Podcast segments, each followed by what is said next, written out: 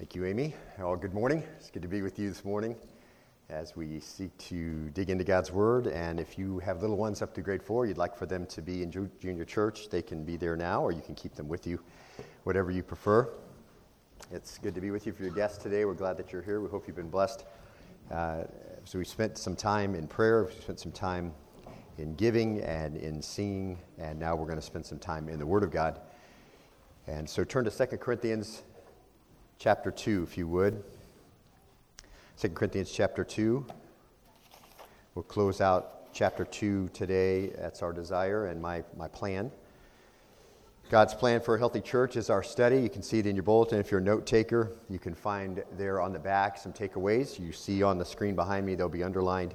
That'll be helpful for you if you want to know uh, the important parts that, as I studied the Word for myself, those things that made the most impact on me those are things that I share with you. And so I encourage you to, if you're a note taker, do that. Uh, certainly write in the margin of your Bible. Also, let me encourage you to be in the Word every day. Uh, it is my regular encouragement to you to do that. It is the way that you grow. It's the way that you can become more like Christ, and that sanctifying work can be at work in you as you hold up that holy standard before yourself. Each day, you see where you need to be. You also see where you can give the Lord praise and, and honor and thanks uh, for all that He's done. And so that is part of your daily worship and your devotion to the Lord as you conform to His image. And so let me encourage you to do that. If you don't have a plan to read the Bible on your tablet or your phone, let me encourage you to grab a hard copy out in the foyer together in the Word. Uh, that's the one that I use. And so let me encourage you to do that and just kind of work your way through. That'll give you a, an opportunity to be through the Word in a year. And as you close out that year, just start again. Pick up in the date we're on now. A year from now, you will have read through the Word, and all the blessings of that reading will be yours as you begin to really put together in, in a cohesiveness in your mind what the Lord has to say and in the order that He had to say it and much of His nature, uh, you'll begin to understand. And so let me encourage you to do that. Return to our passage this morning as we spend uh, the most time evaluating that passage. We're going to pick up uh, 2 Corinthians chapter 2, verse 15. And if you've been with us, you know that we are uh, talking about uh, insufficiency, a key to being useful to God. Uh, we have certainly an over, overbearing sufficiency in our own selves, I think, that permeates our culture, thinking that we're good at everything and that uh, we have no need really of much uh, instruction. We have an over, uh, overburdened, I think, uh, opinion of ourselves. Th- this kind of flies against all of that, much like the scripture regularly does. Uh, and so, particularly in this uh, section, we've, we've, I, I have subtitled it uh, Sufficiency in the Word of God. And so that's really where Paul is this morning as we look at 2 Corinthians 2.15. For we are, he says, a fragrance of Christ to God. I'm going to be reading out New American Standard. You can find that in the pew in front of you or read from whatever one you regularly read from and memorize from, and I'll give you verse cues. For we are the fragrance of Christ to God among those who are being saved and among those who are perishing. Verse 16 To the one, an aroma from death to death, to the other, an aroma from life to life. And who is adequate for these things? That's Paul's continuing uh, kind of a mantra that you hear throughout all of his writings, not, not taking any credit unto his own self that he somehow brings something to the table that makes him sufficient for the ministry. Who is adequate for these things? Verse 17 For we are not like many peddling the word of God, but as from sincerity, but as from God, we speak in Christ in the sight of God. Now, we saw last time that Paul indicates we are a fragrance of Christ to God. And we saw as we began this whole section that Paul is really referring to uh, a Roman imagery of a victorious parade. Verse 14 really helps us see that. You can look back there if you want. Everyone around could see the people marching. Everyone around could smell the wonderful smell of flowers and incense. And so, as he brings that illustration into this understanding of sufficiency in the Word uh, of God, as a believer, reliant on Christ's power, is made to be that aroma of salvation in every place, like the Roman uh, victorious parade uh, where he says, But thanks be to God who always leads us in triumph in Christ and manifests uh, the, uh, in us the, the sweet aroma of the knowledge of him in every place.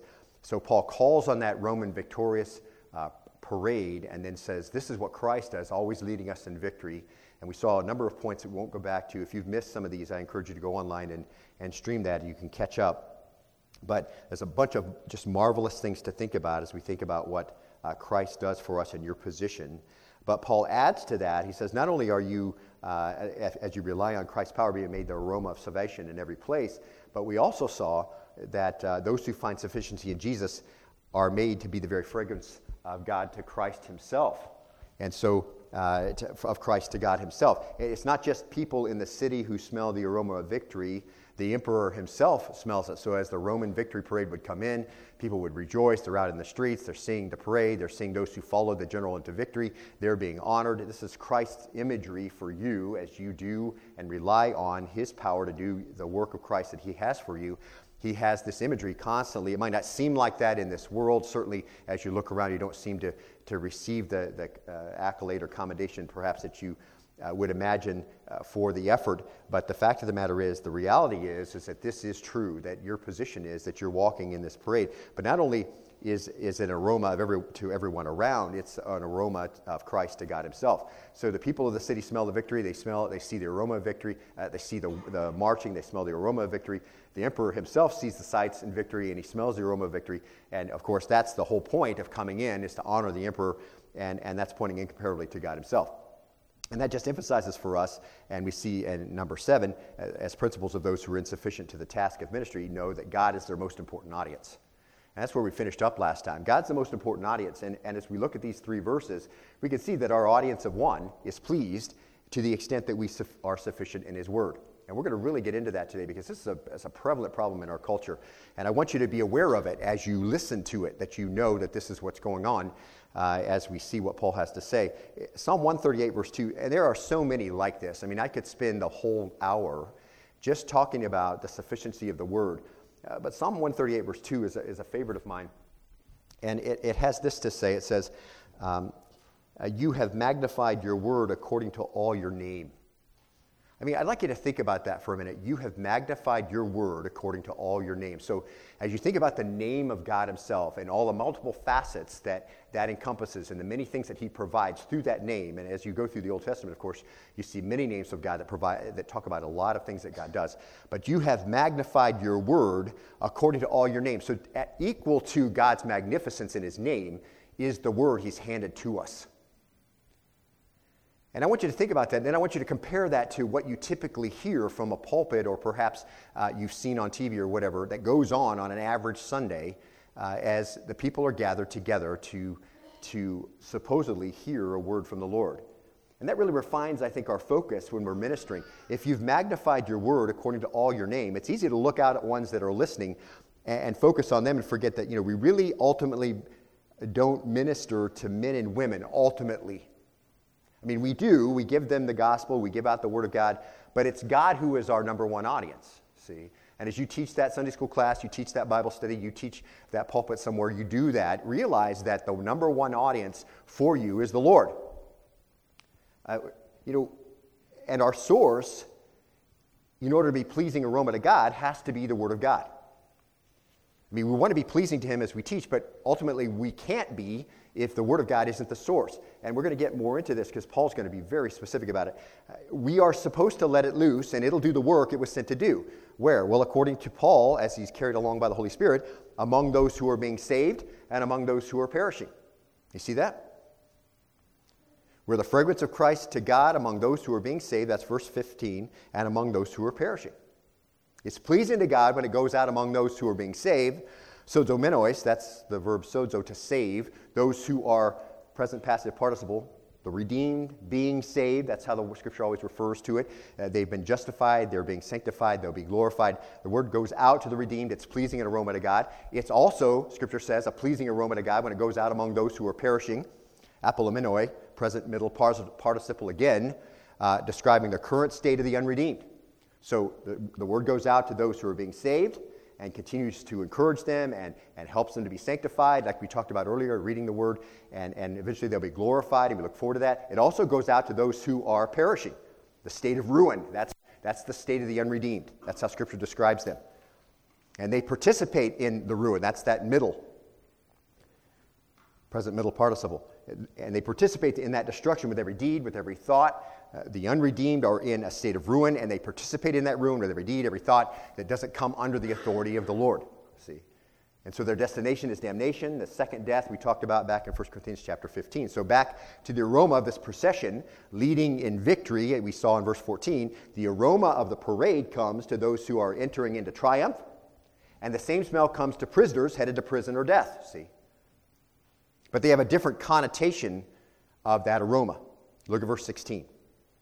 So to the one, it says, an aroma from death to death and to the other an aroma from life to life. So think about it as this victorious Roman parade is coming in, and it's to honor the emperor, and the general is there, and that pictures Christ, and those following who helped in, in the battle, that pictures all the church, those who uh, over, through all the years have followed in, in submission and in, faithfulness, understanding uh, what they were to do and did it in the sufficiency of Christ. So they're following along. So uh, there's this marvelous aroma of, of that, see, but to the prisoner of war, the aroma could only be, have been associated with the fate of slavery and of death which awaited them. So, so we saw that sufficiency of the Word of God, faithfully given out, is a fragrance then from life to life for those who believed, but a fragrance from death to death to those who refused to obey it. And, and we are turned again to a very obvious principle, and this principle eight. Finding sufficiency in the Word of God allows the Lord to accomplish all He wishes to accomplish in the lives of people. Beloved, this is so important. As you teach, as you are participating in ministry, you understand that the closer you are to the Word of God, the more you turn it loose and let it stand on its own, the more the Lord has the ability through that teaching to accomplish whatever He wants to accomplish in the lives of anyone who happened to hear. Okay? You're not limiting that. See, as we go through verse by verse, chapter by chapter, book by book, we go through stuff that I would not pick out to teach. I'll just be honest with you. And I've told you that before, and I've told you in the middle of sermons, this is very awkward for me to teach. But here we are, and if I skip over it, it'll be really obvious. And then you'll say, You big hypocrite. That's what you, you said we always are supposed to go verse, verse by verse. So we get to it and we teach it, but see, that gives an opportunity for the Lord to work however He wants to work, see? So it's not original to me saying, okay, verse by verse, chapter by chapter, book by book, we'll just work our way through it and make it preeminent. This is how it's supposed to be taught, see? And I'm convinced that God is evaluating catch this, beloved, the ministry that you do of the Word of God based on our faithfulness to it. And in that format, it simply has dual criteria life to life, death to death. It just does its work that it's supposed to do. Isaiah 55 11, I mentioned this to you right at the end last time, kind of quickly as we were out of time. But Isaiah 55 11 says, So will my word be which goes forth from my mouth. It will not return to me empty without accomplishing what I desire and without succeeding to the matter for which I sent it. That means that the word has to be taught, right? Because it's the word that goes out from the mouth of God that accomplishes, it comes, doesn't come back empty, accomplishes what he desires without, uh, and it doesn't come back without succeeding in the matter for which he sent it, see? And those who count on the sufficiency of the word of God have that great hope. But again, as we noted earlier, that's why some will never really be useful to God because they think their human wisdom and their anecdotes and their experiences and their personality and their ability in oratory or whatever will result in ministry success in God's eyes, and it will not. And they resist the simple teaching of the Word of God, which is the aroma of Christ to God and to the world. See? Just like sufficiency in your own in your own leadership instead of Christ's leadership is the reason why many will never be useful to God. They think they know what they need to know. See? Instead of realizing that we are insufficient to the task and that at the point where we realize when I'm weak, then I'm strong, you've come to the point where God can actually go to work through you and you're useful. But many will never get to that point because they always think they're strong. And they think they're sufficient to the task of ministry as they approach it, see? And it's the same here with the Word of God. And then Paul finishes verse 16, reiterating his focus. He says, It says, Who is adequate to the and who is adequate for these things? Who's competent? Who's capable? Who has sufficient human ability? And that's the issue, isn't it? It's a rhetorical question, and the answer is no one. Who has what it takes in himself to render service to an almighty God? No one does. See? Who has the ability, catch it, and discernment and wisdom to make the word an aroma of life to life or from death to death? Who has that ability? Can you see into the heart of the people who are listening and say, okay, this needs to be death to death? No. You don't know where they are in their walk. See, who has the ability? Nobody does. Do you have the ability to deliver on one hand and convict on the other? No, you don't. Because the same word that goes out can be delivering on one hand and convicting on the other hand, and the Lord's the one who's doing that through His word. The closer you are to the text, the better He's able to accomplish whatever He wishes in the hearts of people. See? Who has what it takes to influence the world for eternity? Who's building the church? What did Jesus say? I'll build my church, and the gates of hell will not prevail against it. Who has what it takes to be in a triumphant parade? No one. And I don't even think I deserve to walk along there. How about you? It's Christ who does the work, right? I mean, if I think about the list of failures, they're pretty high. Nobody in his own strength, absolutely no one, is adequate for these things. But unfortunately, not everyone has this reliance on the sufficiency of the Word of God. So Paul says this, and this is our main focus today. Uh, verse 17. He says this For we are not like many peddling the Word of God, but as from sincerity, but as from God, we speak in Christ in the sight of God. Now, there's a lot of important words here, and we're going to kind of work our way through them like we like to do. Spurgeon had this topic of sufficiency of the Word of God on his mind fairly often. Now, this is, if there ever was a brilliant guy, this is a brilliant guy. And the things that he would say in his sermons, if you've read any of them, you just realize, wow. He struggled with this. Uh, many times he sat in his study, I've read, uh, I'm sure you've read this, sat in his study and wondered what to preach. And his wife came in one time and says, Do you have the Word of God in front of you? And he said, Yes. She goes, Then pick a passage. As, as if that wasn't obvious, but he struggled, just like everyone does, see? Because we think we have to somehow be super creative and have this kind of cutty, witty, whatever, and, and a catch, and, uh, you know, make sure we draw them in, and then, you know, put, as if we're doing any of that or able to do any of that for eternal purposes. Oh, you may draw the congregation in with emotion, and you may get them laughing, and you may get them thinking about all, but listen, you're manipulating the congregation. You're not actually teaching the Word of God, see? Paul says, We're not like many peddling the Word of God. So Spurgeon had this topic of sufficiency of the Word of God on his mind often, and, and he and others really have emphasized the fact, catch this, by starting teaching time, by reading a passage of Scripture, those who teach place the appropriate emphasis where it's due. You have magnified your word equal to all your name. So, how should we start? I remember uh, I went to a, a, pastor's conference one time, and um, a pastor you would recognize got up to, he was a keynote speaker. And, and, the stage was just all elaborate. I mean, there's just plants everywhere and lights on them, and, it was dark. And he goes, First of all, bring the lights down on me and bring the lights up where everybody's sitting. And he goes, he goes, I don't want to offend anybody. It's room like 600, 600 preachers in there, every denomination. He goes, I don't want to offend anybody. He goes, but I'll be honest with you. If you come to church, if you go to a church, and for the first 20 minutes, nobody even reads the Word of God, you need to leave that church and go somewhere where the person who's preaching knows that God gave his word and he's got something to say, and that's the most important thing that you're coming to do. And I mean, that offended probably half the guys in the room because there are all kinds of denominations there and there's all kinds of stuff that goes on. But the bottom line is this this, this is an important principle. And when those who teach the Word of God start with the Word of God, they put the right emphasis where it's due. Another guy you, you well recognize, Pastor McLean Bible Church now, he's like, he said at camp this year, he's like, what if we got rid of all the cool instruments and all the nice sounding band and all the cool lights and everything else and the air conditioning and the comfy seats and everything else, and we just came, would the Word of God be sufficient for us to come and worship? Would it? So he's talking to 3,000 teenagers. And I'm not saying that there's anything wrong with any of that. I'm not. He's just putting the emphasis where it's due. Would the Word of God draw His people and the reading and the teaching of the Word of God keep them there? And would they be fulfilled in their worship of the Lord if we got rid of all the cool stuff and all the comfy stuff? And that's a, that's a legitimate question for all of us. The priority is not on our own sufficiency, where the teacher, in other words, uses the Bible instead of teaching the Bible. See, and this is the real problem in our culture today.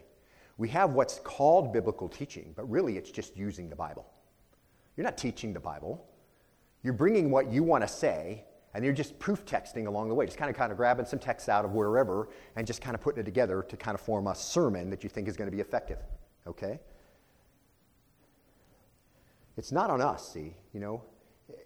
If it, if it has, if he's magnified his word according to all his name, then, then the sufficiency is on the words that the Lord has said.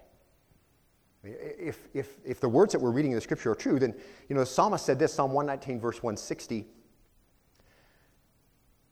The sum of your word is truth, and every one of your righteous ordinances is everlasting. The sum of your word is truth. The sum, everything added together, equals truth. And every one of your righteous ordinances is everlasting. And when a congregation or a Bible study group begins to recognize the priority of the word over and above the notions of the teacher or the felt needs of the hearer, okay? Lots of stuff goes on every week in the news. You read it, I read it. And we get constant reports from every, every part of the, of the gamut of perspective, okay? Is that the main thing that we come in here to talk about? You find I don't, I don't go there too often. I mean, there may be certain things that we need to, to mention from time to time, but for the most part, is that the main thing? That's not the main thing. I would, I would propose to you that's not the main thing. When the congregation or a Bible study group begins to recognize the priority of the word over and above the notions of the teacher or the felt needs of the hearer, this is a group that's in a place where they can grow. And as a teacher, when we recognize the priority of the word over and above our notions and our experiences, our cleverness, our creativity, whatever, then we're in a place where God wants us constantly learning. When the word is sufficient and we know we're not, then we'll never exhaust the resource. Right? When the word is sufficient and we're not, we're never going to exhaust the resource as a teacher, ever. And it forces us to always be studying and learning in an orderly fashion, coming back to the scriptures with the expectation of discovery, always seeking understanding, and then presenting the word that way, see? You seek to understand, and then you present that word to your group. It's sufficient to stand on its own. It doesn't need our manipulation, see? And that makes sense because, you know, if, if we took an anatomy class, for instance, okay, and this is on my mind because my, my senior in high school has one and my, and my junior in college has one this semester. If we take an anatomy class, we probably wouldn't appreciate the professor picking out parts of sentences in different sections of bodily systems and then trying to piecemeal the whole thing together so it would make sense to us. So he didn't start in one system and stay with it. He just kind of picked out, picked out, picked out. Little, one word here, you know, two words there, one, one sentence over here, different systems, whatever, different body parts. Just kind of throwing the whole thing together and then kind of presenting it to us and saying, okay, that makes sense, right? What would we want him to do? You know, work your way through system by system, part by part, making the vocabulary and the illustrations of the book clear to us, right? And yet we have a whole generation of teachers that try to teach the Bible just like that, just like that first illustration. Picking stuff out all over the place, a sentence right here, two words there. I'm going to talk about one word. As if somehow that's going to that's going to help the congregation to grow in grace and knowledge of our Lord Jesus Christ. You've magnified your word equal to all your name. And yet we have a whole generation of teachers that kind of pick it out and just say whatever they want to say. That's why Paul said what he said, see? You know, a whole generation of teachers that take the Bible and they force it into modern situations and they proof text and they use the. Catch this. This is my, one of my pet peeves. Lord knows this. She won't even let me get going. I start getting going. Say, whoa, whoa, whoa. Don't go. Don't go there. I understand. I'm, I'm on your side. They grab a byline or a theme or promises outside the original intent, and that becomes their emphasis. I just want to strike my forehead. I, it's so hard for me to sit there because it was so easy to do it the other way. Just read the text. It means what it means. What does the Bible say? What does it mean by what it says? How does that apply to me? Not what does it mean to me? What if you didn't exist? Because when it was written, you didn't, and it had meaning then and it still has meaning now. And we're not supposed to manipulate it and pull stuff from all over the place, and somehow that's a sermon that's going to benefit anybody. This is so common today, and it was common with Paul. I mean, we're going to see just a minute. Come, you come to the Bible with an agenda, and you hope to support that agenda. And that's the opposite of considering yourself insufficient and relying on the Word of God. That's the opposite, okay? And, to, and also, you know, to clarify, it's also not, you know, you don't come to the word, you know, and then you ask for a word from the Lord. Give me a word from, from you today, Lord, as you read the word. You know, as if, you know, whatever comes to your mind at that, pro, at that point is the takeaway. I've heard people I went to this passage today, I just asked for a word from the Lord. And he probably laughed and said, Just read it. That's my word to you. But what are they really saying? I want some special revelation, see.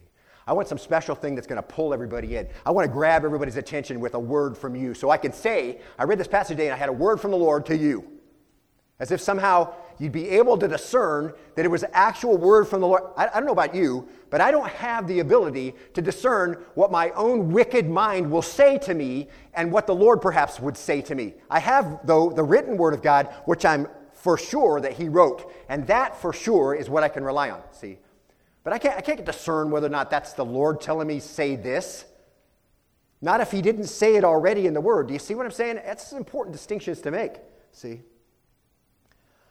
Know, you have to be willing to do the hard work. And those of you who teach the Bible, you know this. You have to keep your butt in the seat until you got it, okay? That's, that's how it works. And it's, I think that's with any discipline, right?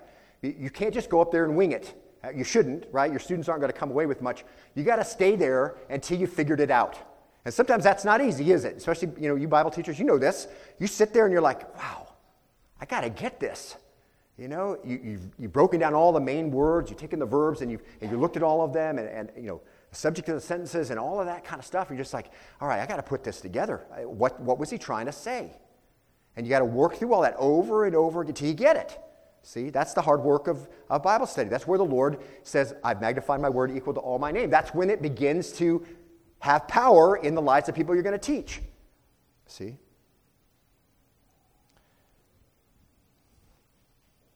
You know, I'm reminded, 1 Corinthians chapter 4, and we read, we went through this.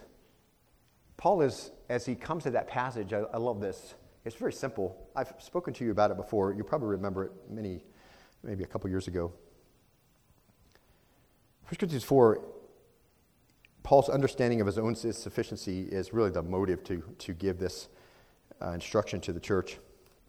He's insufficient to carry the weight of the ministry, and that's always clear in everything that Paul says. He, he never makes an admonition or some kind of declaration where he doesn't say, This is from the Lord, or, or I'm sufficient in the Lord, or I can't do this on my own, or when I'm weak, then I'm strong. But in um, 1 Corinthians chapter 4, verse 1, he says, Let a man regard us in this manner. As you're thinking about me, Paul says, and understand that I'm insufficient to the task of this ministry, as you think about me and regard me this way, three things. Um, in this sentence servants of Christ, stewards uh, of the mysteries of God. So, regard as that logizomai, present middle imperative. Paul says to the church, This is going to be required of you. This, this is not my show. I need you to understand that, he says to the church. Okay? You know, they were always very, very disrespectful of Paul, always, always criticizing him, always you know, confronting him, always opposing him, and all kinds of stuff. You know, you know the trouble he had. We've been through it.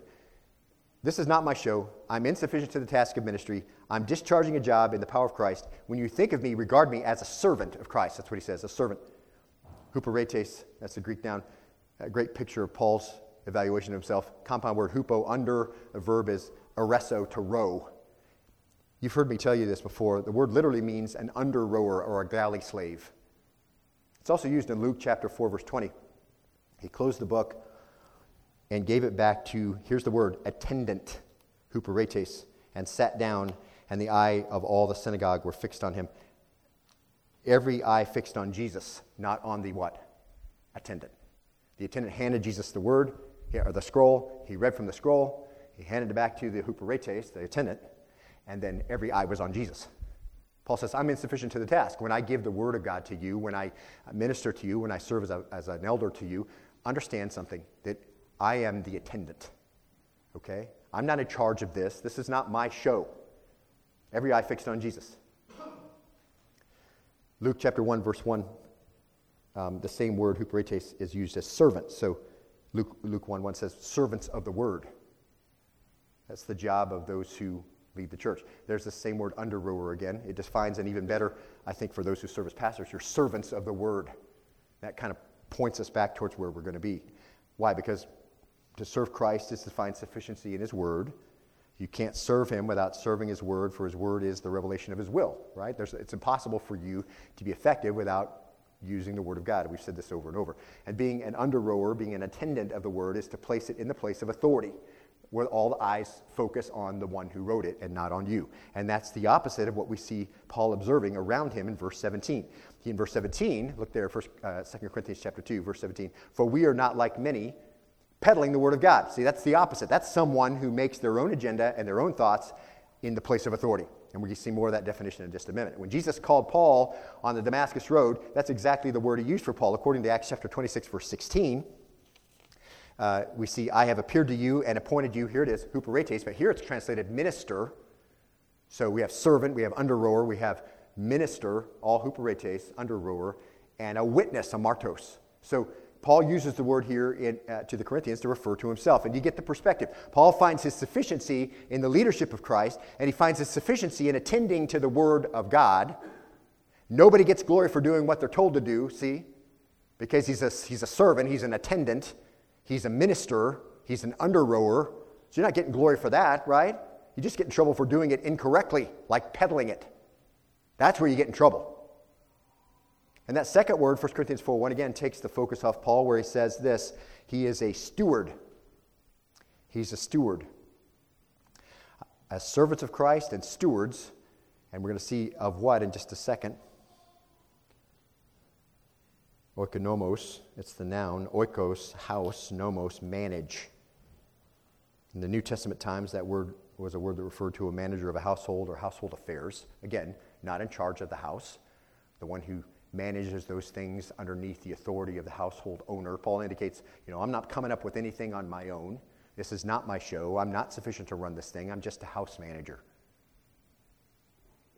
Now, we, we know in general, all believers are stewards. 1 Peter chapter 4, verse 10. I don't know if you remember, it says, And each one has received a special gift. Employ it in serving. That's the, uh, that is the verb diakoneo, that's where we get our word for the office of deacon. It's very closely related to our huperetes. As serving and attending to here is really is, is the best way to translate it. So as each one has received a special gift, uh, employ it in attending to, attend to one another as good, catch it, stewards, oikonomos, of what? What's each believer told to be a good manager of? Uh, the manifold grace of God. So each believer is supposed to be a steward. You're supposed to attend to one another, see, of the manifold grace of God. God has given resources to each believer in the form of spiritual gifts. We've gone through this at length as a church. He's given the word to the church. And when you use your spiritual gift in the church to attend to one another, catch it, beloved. If you want a reset point, you're not sure where you should be doing as you come to Berean on a regular day, as you're through the week, as each one has received a special gift, employ it in attending to one another. You want to know what to do? Attend to someone. Minister to somebody. Find some place where you can serve somebody. Okay? You're doing exactly what the Lord wants you to do. And as you're a te- if you're a teacher, attend to the Word of God. Be a house manager of that. Serve it. Okay? It is in charge. The Lord has given it as authority in His church. Use it to bring people to a place where they can be mature. God has resources to each believer in the form of spiritual gifts. And when you use your spiritual gift in the church to attend to one another, you're being a good steward. See? When you make his word clear, showing it to be sufficient, you are a good steward. See? And as a side note, that also is a pleasant aroma to God. It just us right back to our passage. And Paul said, Regard me this way. I'm an under rower, I'm an attendant, I'm a manager of the goods God wants me to dispense to the house I'm supposed to take care of. What are God's goods? What are they to dispense? Well, this fills in the substance. This is the third important word here that each man, uh, let a man regard us in this manner as servants of Christ and stewards of the mysteries of God. So then it just gets right back to it, doesn't it? That's a great word for something uh, that was hidden is now revealed. Uh, the gospel was a mystery, now revealed to believers, Matthew 13, 11. Uh, the book of Revelation is that word, okay? That, that revelation, that mystery of God made clear. And, and that's what Paul is saying about himself. He's an under rower, he's a manager, he's the attendant of a household. God has deposited his word, his resources. Remember Paul said in 2 Corinthians 1:12, "For our proud confidence is this, the testimony of our conscience, that in holiness and godly sincerity, not in fleshly wisdom, but in the grace of God, we've conducted ourselves in the world, especially towards you." Paul says, "I'm not generating what I say to you. This is the word of God. I've passed it over to you as a steward." See? God has appointed me not to do what I want, not to give you my own thoughts, but to take His word and pass it out to His people. God's mysteries revealed to His church through His word. That's how they grow, that's how they're benefited. And, and, and that word is given so that you'll be adequate for every good work. See? Paul said in Acts 20, verse 20, You know, I did not shrink from declaring to you anything that was profitable and teaching you publicly from house to house. How do you know what was profitable? How do I know what's profitable? How do you know what's profitable? 2 Timothy 3:16. The scripture is inspired by God and is what? profitable for teaching, reproof, correction, training in righteousness. That takes on the that's the whole perspective. Everything about you, all of it. Whatever position you're in in your walk with the Lord, it's going to take in all of that, okay? Teaching, reproof, correction, training. So, why? Verse 17, the man of God may be adequate, equipped for every good work. In the absence of that, that's why we have so many Christians that are spiritually malnourished. There, there are many under rowers who want it to be about them. And you know that they, even though they might say they don't, you know that they do because when they walk up, they don't start with the Word of God. They start with their own thoughts and they use the Word of God somehow to justify an agenda that they're trying to bring to the church. See?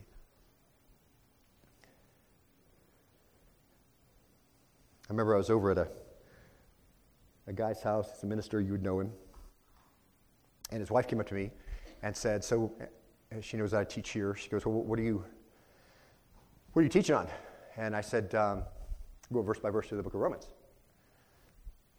And um, I said, uh, what's your husband teaching on? And he, she said, uh, asked him, what are you teaching on? And he gave, it was like six sentences.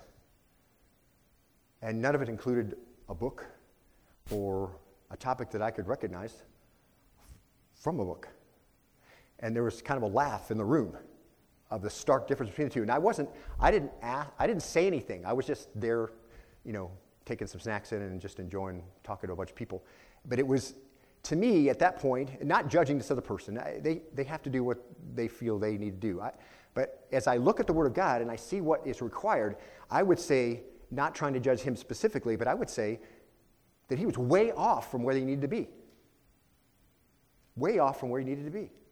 He was giving the church his own agenda. He had an idea of what he wanted to communicate, he was communicating it. And I would just say, beloved, this is so common. I need you to, I need you to be able to pick this up.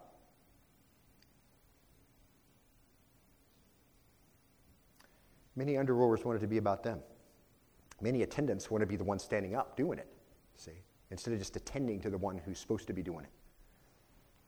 And many stewards are not taking care to give out the word. So when Paul says in 1 Corinthians 4 2, this is the evaluation of how you're to do this whole thing. He says in, uh, first, uh, he says in 1 Corinthians 4 2, in this case, moreover, so in what case? Well, this, um, this case of being a servant, under rower, a minister, it's required of stewards that one be found trustworthy. In other words, if ministers are attendants of Christ, the attention is on him and what he says and what he wants. Sufficiency is found there. And house managers of the mysteries of the Word of God, then their ministry is evaluated that way. Are they doing that? See? Are they doing that? Are you being a minister? Are you being an attendant to the Word of God? In this case, what case? The case of a steward giving out the resources of God that he supplied through his Word to be given to his church. Moreover, it's required of stewards that one be found trustworthy. And trustworthy just means he has to be doing this as his primary ministry unto Christ in order to be found faithful. That's the main thing. Just handing the Word as he gets it from the Word of God, as an attendant to it, as a servant to it, as a, a steward it doesn't say it's required of a steward that a man be found brilliant. It doesn't say it's required or, or, or it's required of a steward that he be educated or have a great personality or be entertaining. It doesn't say any of that, see? It just says you're supposed to be faithful. He wanted stewards that you didn't have to watch. That's what that means. When you in the house example, when you hire someone to take care of your property in your absence as you've given them the instructions, you want to be able to go away and what? Count on them to be able to do exactly what you told them to do. And what is that? If you're a teacher of the Word of God, it's to give out the Word clearly. See? So when you appoint a steward of the house, you want somebody who's trustworthy. You can walk away and they're doing what they're supposed to do. Paul said to Timothy, 2 Timothy 2.15, Be diligent to present yourselves approved to God as a workman who does not need to be ashamed, accurately. How do you, how do you avoid shame? As those who give out the word, you accurately handle the word of truth. See? Accurately handling the word of truth. You want to avoid shame as a teacher? Accurately handle the word of truth. Sometimes it's super hard. Sometimes you got to stay there a long time. But this is what you were called to do, see? Not give your own thoughts. In order to be a pastor who fulfills what God's told Timothy to do, and for a pastor to present himself approved to God with no shame, and for someone who, to, who will be that aroma of Christ to God as they rely on his word, see? He'll have to find his sufficiency in the Word of God. And it's so important. So the minister of Christ under rower, and he's a steward. It's no big thing. Just a steward and just a servant. He's a galley slave. He doesn't deserve glory. He just deserves discipline. If he doesn't He isn't faithful to do it. See? Be not many teachers, for those are the greater judgment. Pretty clear, right? And so when we see 2 Corinthians 2.17, it's just so obvious now, see? So we got this, this foothold. Paul says this, For we are not like many peddling the word of God, but as from sincerity, as from God, we speak in Christ in the sight of God. So here's the context. We're not like, and the, and the article is there in, in the original, we're not like the many. Plistos. It's a superlative. In fact, Acts 11:21 uses the same word, and the hand of the Lord was with them, and a large number who believed turned to God. We are not like a large number. That's how you can translate the word. We see it in Matthew 9:37. Then he said to his disciples, "The harvest is plentiful, but the workers are few." In other words, we're not like plenty of other people. So obviously Paul's looking around in the New Testament environment and he's saying, "Okay, we got a huge problem here. What's the problem? Well, we're not being good servants. We're not being an attendant to the word. We're not being a steward of the mysteries of God. We're being a steward of whatever we want to say. We're not like that, he said. We're not like many. So it's a big problem in Paul's time. Guess what? It's no less of a problem now. And I would say it's much worse. And I'm not just talking about the Joel Osteens and the Joyce Meyers and Brian McLarens and T.D. Jakes and you know, Rod Parsley's, Ken Copeland's. I'm not just talking about those guys, okay? And those gal- gals of the world. If we even partially understand the passage and ones that illustrate it, it becomes very obvious how the Lord feels about this and how big of a problem we have with people, even well meaning people, in places we recognize peddling the Word of God. See? They are from verse 17 peddling Kapeleuo, that's that verb, present active participle. It describes people who are doing the opposite of being a faithful steward of the mysteries of God. See, the New Testament times, it described an innkeeper, a petty retailer, Kapeleuo, especially of wine, a, a, a huckster. A, um, and they do it to get gain, dealing in anything, willing to sell anything, particularly with wine. They would water it down past the point uh, that would keep you from getting drunk to the point where they could multiply their profit because that's what they did with wine. That uh, to be careful with it in the New Testament, uh, they would water it down to keep you from being able to get drunk. But so I think as we look at that, we can see this ninth principle of one who acknowledges their insufficiency in the work of the ministry. One who acknowledges insufficiency in ministry are never going to manipulate the Word of God in order to sell it. And, and we'll see this chapter again soon, but in, in 2 Corinthians chapter 4, verse 2, there's another way that it is described. I'll just leave that there for a minute. I forgot to advance. But we see it, it, it described in another way in 2 Corinthians chapter 4, verse 2.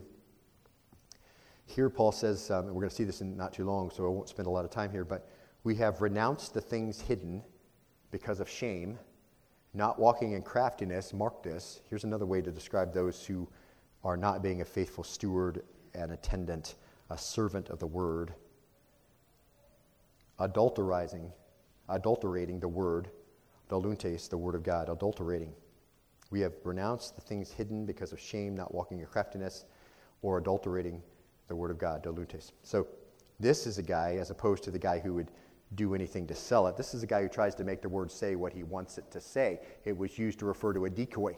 So it's a snare, it's a hook, so he reads the verse, then he says what he wanted to say without consulting the verse again. That's the, kind of the idea. Instead of kind of watering down the gospel and making it more pal- palatable, getting rid of words that are offensive to, to unsaved ears, that's, that's the whole peddling the word of God. This huckster is kind of saying what he wants to say and doing what he wants to do and kind of using it as a decoy. The guy who teaches the word uh, that way is, is, not trustworthy steward, is not finding sufficiency in the word. This is a guy who uses a hook, maybe a clever story, uh, maybe an emotional plea, making the word appear to say something it doesn't say. And this is, this is widespread. And we need to mark this when it's done, and we need to avoid doing it. Okay? This is creating some kind of hook that the word doesn't create. Okay?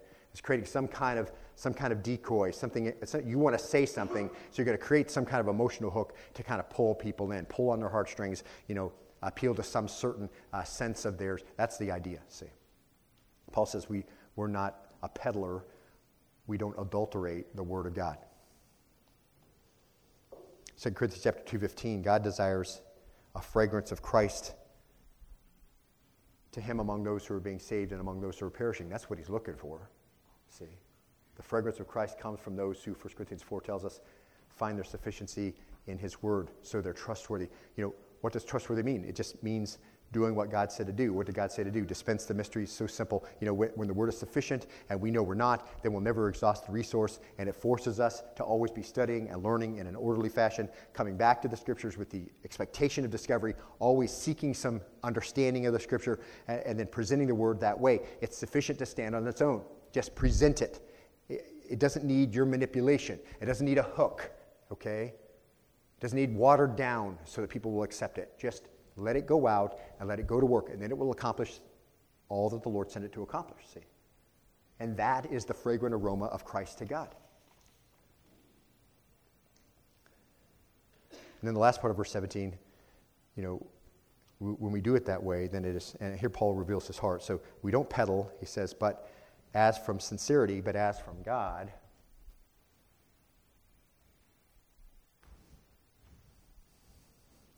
We speak in Christ in the sight of God. Three things that help us identify sufficiency in the Word of God as from sincerity.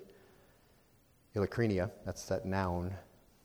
Its root has to do with examining earthenware in the sun before purchase. Sincere is, is uh, the way that people would look at pottery. Sometimes a seller of pottery would take, if it had flaws in it or if it had some cracks, they would take wax and they'd repair it. So it would hold cold water. You would just kind of sit it there and um, in the shop and it would look good, but a, a, prudent buyer would hold it up to the sun and see um, if you could see any cracks because the sun would shine through. And so Paul says, we, we don't peddle the word of God. We come with sincerity. Paul says, this is his heart again, coming right back to, hey, take a look at us. Hold us up to the sun. You'll see that we are the real thing. That's the heart of Paul. And listen, you can examine us as closely as you want, and you're going to see that we're not peddling the Word of God. We're not coming with our own agenda to you. I'm not in charge of this whole thing. I'm, a, I'm an attendant. I'm a servant. I'm a bond slave. I'm an under rower. I'm just going to give you what the Word of God says. I want you to grow. So, uh, number 10, finding sufficiency in the Word of God reveals the true character of a person. And so, when it comes right down to it, you can trust us, Paul says. The way we handle the Word should prove our character to you. We're just giving you the Word of God. And then he says, so, not peddling, but as from sincerity, but as from God. That's the next one. Number 11. Sufficiency in the Word of God means that God is the single source of the message, the counsel, the advice, the admonition, the correction, the instruction, or whatever you want to put in there. Okay? What do I mean by that? I just says, for me, for you, for every believer, for the world, what He says has authority. It's to be obeyed, it's to be followed, it has the answers. If you've got some questions, you don't have to go outside the Word of God because it has everything you need for completeness. Do you know that? All Scripture is inspired by God and profitable for teaching, reproof, correction, training in righteousness, so that the man of God may be adequate, equipped for every good work. That's so important to understand this, beloved, because so many in the faith want to run somewhere else when trouble comes. I, I, I, call it as I see it. Sometimes they want to run somewhere else because they won't hear what they need to hear. People say, well, I need to get, you know, I need to go get professional counseling. Well, if the professional counselor doesn't tell you X, then you wasted your money. Okay? They're creating, creating reliance on what they tell you instead of just telling you how you can be adequate for every good work. And what the Word of God says is to be followed, and you can do it, and you can see these things. If you're a believer, you have the Holy Spirit working there, and that between the Word of God and and your and the Holy Spirit dwelling in you, you can be fixed. See, or you can have your sin exposed, and you can uh, you can say, okay, Father, what what I've done is wrong, and I'm sorry, and I want to get on the road to to reconciliation. So, again, you know, Sufficiency of the Word of God means that God is the single source of the message, of the counsel, of the advice, of the admonition, the correction, the instruction. Every word of God is tested, Proverbs 30, verse 5 says. He's a shield of those who take refuge in him. Do not add to his words, or he'll reprove you, and you'll be proved a liar. Those, you know, those reminders are all throughout the Word of God. See, every word of God is tested. They're all found to be true. Colossians 1.28, we proclaim him, admonishing every man teaching every man with all wisdom, so that we may present every man complete in Christ. How do you, how do you become complete in Christ? The Word of Christ. The Word of God is the single source for completeness. Wherever it is that you, whatever it is that you're struggling with, it is the Word of God is sufficient. Colossians 2, 8 through 10. See to it that no one takes you captive through philosophy and empty deception, according to the tradition of men, according to the elementary principles of the world, rather than according to Christ. For in him all fullness of the deity dwells in bodily form, and in him you have been made complete, and he is the head over all rule and all authority. Uh, the Word of God is not to be mingled with worldly philosophy. That deception, apete, that's the third of the trifecta of the way people misuse and misinterpret and misrepresent the Word of God. So it is deliberately to mislead someone. That's what it means. Empty deception. Um, it's to deliberately mislead something. Kapeleuo, 2 Corinthians 2.17, he's a huckster, he's a peddler, he waters down the wine. You know, dolontes, twisting the words to make them say what he wants them to say. And apete, deliberately misleading someone. Those are the three ways that it happens from the pulpit. Deliberately misleading, uh, twisting the words around. You want to say what you want to say. You just kind of pick out a word here, a sentence here from all over the place, or just kind of watering everything down to make it palatable. Those are three things that you have to avoid when you're listening to teaching. You don't want that to be going on. You shouldn't be doing it. It shouldn't be happening in the pulpit where you are. And Paul says these things are very common. We're not like the many. See? Finally, the end of verse 17, where we're going to wrap up. As in sincerity, as from God, we speak in Christ in the sight of God. Number 12, being sufficient in the Word of God will allow you to stand up to sovereign scrutiny. Sufficiency in the Word of God lets you stand up to sovereign scrutiny. And guess what? Everybody gets sovereign scrutiny. okay? Not just the teacher, everybody.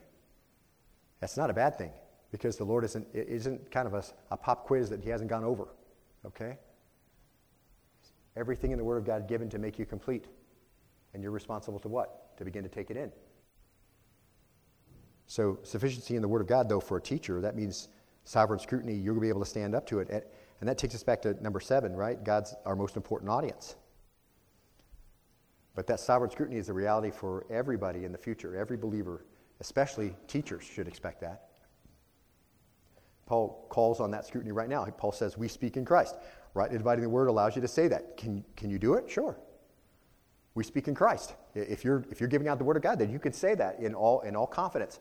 You know, Colossians 3.16, one of the favorite verses I say to you all the time, let the word of Christ dwell in you richly with all wisdom, right?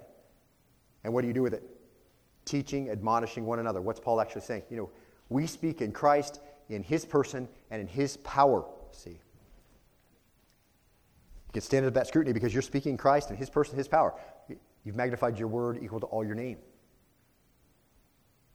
You shouldn't be ashamed to acknowledge that if you're rightly dividing the word of truth, you speak in Christ, in his person, and in his power. When you confront, you know, as Galatians says, when you see a brother in sin, you who are spiritual go and, and correct them, watching yourselves also that you not be tempted. Remember? You don't, you don't have to be ashamed to go to someone and say, listen, what you're doing is wrong. And this is the chapter and verse that I'm referring to. Please correct me if I'm wrong, but isn't this what you're doing? You don't have to be ashamed. Why? Because you're accurately handling the word of truth, and it's made for the completeness of everyone, see? And everybody needs that once in a while, and it happens to you. See? We speak Christ in his person, his power. And you don't have to be ashamed to acknowledge that if you rightly divide the word of truth. And Paul says, we speak also knowing that we are in the sight of God. See? We're not afraid to call him in as a witness, and we see Paul do that all the time. I call God as my witness. Paul is not going to stand in front of the Lord and say a lie, is he? I call God as my witness. You don't have to suspect me. I just gave my heart to you. You know my process. This is what I do. However, you should suspect those who don't find their sufficiency in the Word of God and who try to teach you, and there are lots of people like that. But if your sufficiency is in Christ's leadership, you just do the job you've been given to do, okay? You know that Christ gonna, he's going to open the doors. He's still in the, in the process of, of the Great Commission. You know, no matter what uh, is going on in the ministry, you're still to be a witness, right? All those things we saw as leadership that comes from Christ. If your sufficiency is in the Word of God, unadulterated, unmixed, with no agenda, see, that, beloved, those things are a fragrant aroma of Christ to God. And that is where you're in a place of usefulness to Him. See. And next week, Lord willing, we'll begin chapter 3, where we see sufficiency in the power of the gospel. And it, Paul just calls on again these very basic things. He's not sufficient, he's not calling the shots, he's not in charge of the show. It is the sufficiency of God to honor His word, it's sufficiency of the Christ leadership, and sufficiency of the gospel. And we'll move on to that next time as the Lord allows. Let's bow and be dismissed in prayer. Lord, we thank you today for an opportunity to be in your word. We thank you for all the things we were able to do today as part of our desire to worship you. As the band prayed earlier, we so desire to be effective tools for you. We, we would like to be used not in our own sufficiency, but in yours. We prepare, Lord, and then we uh, do it because we rely on just what you have to say and what you want. And then we just follow that. And Lord, help that to be the realignment of all of our ministries so that we know uh, that we're doing what we should. As we're following your leadership, we know we're never, we're never out of the Great Commission, that we have that job of sharing our faith and being a testimony to a watching world. And Lord, help us to be those kinds of people. If we're following your leadership, we know that you still open doors. If we follow your leadership, we know we're going to have uh, difficulty and persecution in the course of ministry, hardship, that our hearts will be heavy. That's not a surprise.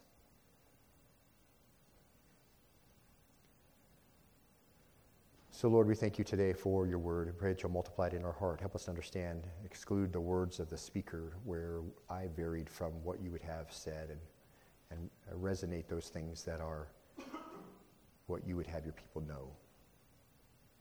And then, Lord, as we learn these things, help, them, help us to put them into practice, not just for academic purposes, to be like perhaps the Bereans who were more noble and studied what was said, but then not just that, but to go and do it.